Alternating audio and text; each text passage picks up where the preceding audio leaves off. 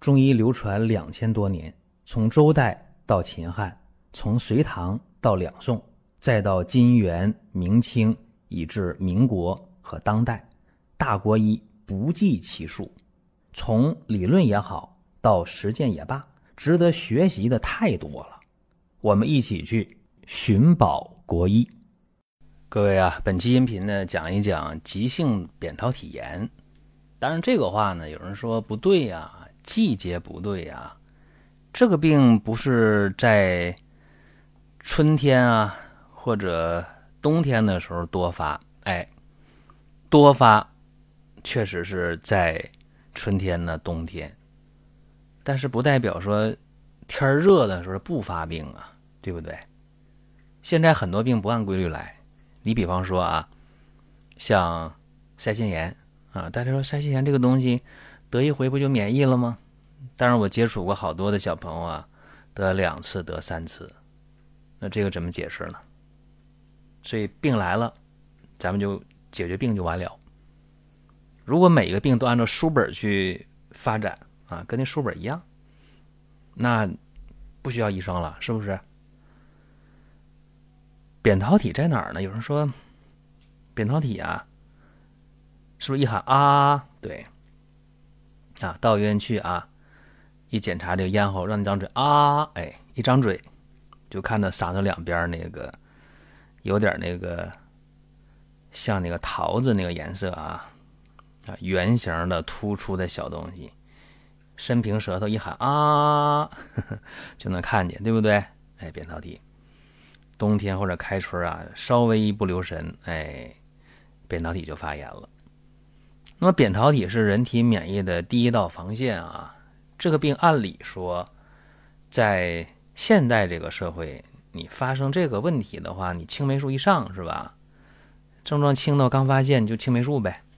为啥呢？因为这个病它是乙型溶血性链球菌感染为主，对吧？当然它也可能有的时候合并这个厌氧菌，有的时候也是细菌加病毒。那怎么办？在治疗有的时候吧，你就挺被动的。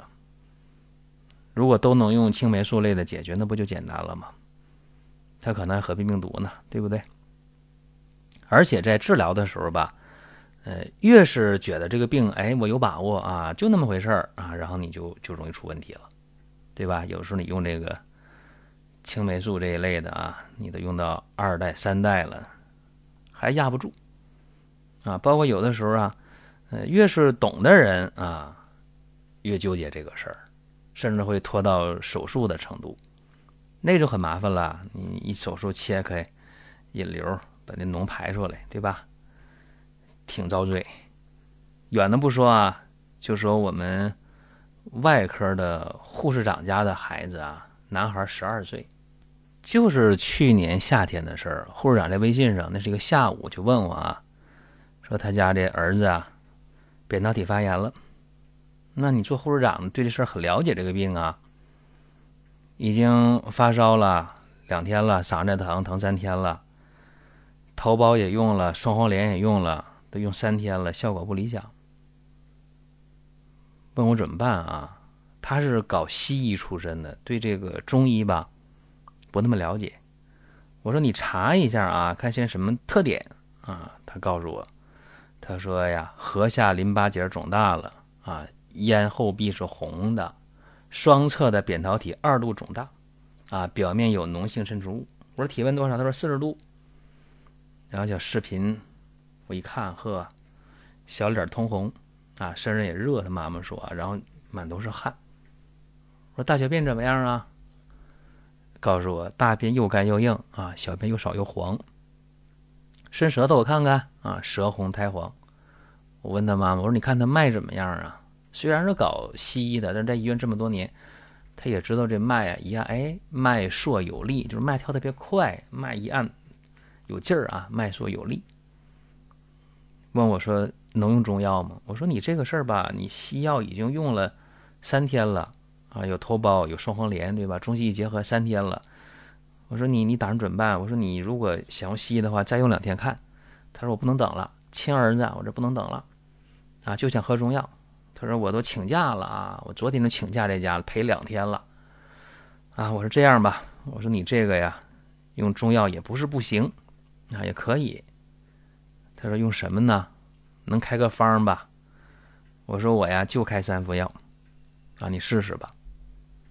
连翘十五克，柴胡十克，桔梗十五克，金银花三十克，板蓝根三十克，山豆根二十克，紫草十五克，蒲公英二十克，紫花地丁十克，芒硝五克，大黄五克，这个。大黄啊，得是后下啊。然后呢，我说你这孩子啊，这药呢煎三次啊，药汁混一起啊，分三次喝，可能会有轻微的腹泻啊，有拉稀的情况。我说别紧张啊，肚子只要不疼啊，没事儿，拉就拉点儿不要紧。那他妈妈就开始给这孩子用药啊，这这是当天下午的事儿。下午他喝上药就是。天快黑的时候喝上药了，然后当天晚上喝了一次药就睡觉了，早早的。然后半夜醒，他妈给喝一次药，然后吃完早饭又喝一次药，然后就开始有轻微的腹泻，然后呢，这个体温就下来了，就达到三十八度五左右，特别开心。然后这症状呢，嗓子不那么疼了，高兴了，接着喝。那么两副药喝完。就是到这个第二天的晚上睡觉前，两副药就喝完了。喝完的时候啊，什么情况呢？喝完之后啊，这个体温就正常了，就降到三十七度左右，小便也正常，大便正常，这个嗓子疼几乎上就不太不太感觉得到了啊。我说那接着喝吧，把第三副药喝完，他妈妈高兴的不得了啊，说这个扁桃体缩小了。啊，缩回正常的位置了。原来不是二度肿大吗？这回回来了，挺好。那舌苔呀，也挺好，也不黄了。然后在这扁桃体表面那个脓性分泌物也没了，也消失了，特别开心。然后他妈妈在家又待了一天啊，请假又待了一天，就回来了，上班来了，特别开心啊。他说我。对中医啊，了解的不多。这一回啊，我就爱上中医了。然后呢，就紧接着西学中那个班儿啊，他也报名了。如果说身边人也需要这个内容，你可以转发一下。再有啊，就是关注的事儿，点关注不迷路，下回还能继续听。另外，大家可以关注一个公众号，叫“光明远”，阳光的光，明天的明。永远的远，这个号啊，每天都有内容的持续更新，方便大家了解最新的动态。点赞、关注、评论、转发这几个动作一气呵成，感谢各位的支持和捧场。所以你看啊，这个急性扁桃体，中医叫啥？叫乳蛾，对吧？这么一个病，这病哪来的呢？刚才不讲了吗？说感染是吧？你西医肯定说的感染啊，细菌呐、病毒啊，对不对？也许是混合感染呐，这都有可能。那么中医说是啥呢？说这个呀，病在上焦啊，中焦、中上二焦。这中医认为的啊，病在中上二焦的话，那怎么办呢？那就清呗。清脏腑的积热呀，因为它是肺胃积热，时间久了，久而化火，再赶上这外来的风邪啊，就是风火相山，然后用恶于咽喉发病了。所以它既然是肺胃这中上二焦的这个脏腑积热，那就清呗。用谁清啊？用连翘啊，金银花清上焦的火，对吧？这是大事啊，然后大黄这生大黄啊，还有这芒硝，是通便，然后泻中焦的湿热，这是重点啊。像这个桔梗啊、山豆根啊、柴胡啊，它清热利咽的，对吧？然后板蓝根呢、紫草啊、蒲公英啊、紫花地丁啊，它是干嘛的？清热解毒的，对吧？这一分析，整个方子就出来了，对吧？包括呢，咱们在现实生活当中啊，在现实生活当中，这个病发生在谁家孩子身，谁都懵了啊，一下就就紧张的不得了了。这个病在治疗上啊，就争分夺秒。我告诉大家，一般来讲啊，你三天内得治好啊，重要，三天内得治好。就是不说你扁桃体恢复到正常嘛，起码得明显缩小，得体温得正常，啊，嗓子可以有点不舒服，但是其他都得正常三天。因为你超过了三天的话很麻烦，这个病很痛苦很遭罪。更关键的是啥呢？是这个病啊，如果这一次你拖得很久，那么下一次感冒或者再下一次感冒，一般两三年内反复感冒的时候。还会出现扁桃体发炎化脓，这就应了那句话“活走一经”了。所以我的经验就是，治疗这个病就争分夺秒，就是你用越短越少的时间解决它越好啊。一个是解决这一次的痛苦，再一个呢，避免下一次的麻烦。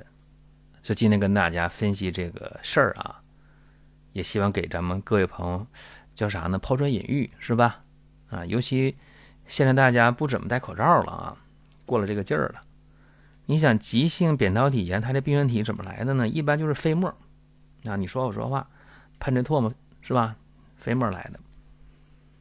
这个戴口罩确实可以很大程度上避免这个问题啊，所以戴了三年口罩啊，大家回头一想啊，确实好多这个上呼吸道的病，真的啊，就发病率特别低。所以这是戴口罩的一个好处，也希望大家呢，遇到问题的时候啊，咱们解决的时候，一定要想到啊，无论中医西医，咱们只要快速的、无痛苦的、不遭罪的解决问题啊，就是好办法。您听到这儿啊，本期音频就要结束了。您有什么宝贵的意见、想法或者要求，可以通过公众号“光明远”我们随时来互动。当然，您也可以把这条音频转发出去。给您身边需要帮助的朋友，各位，下次接着聊。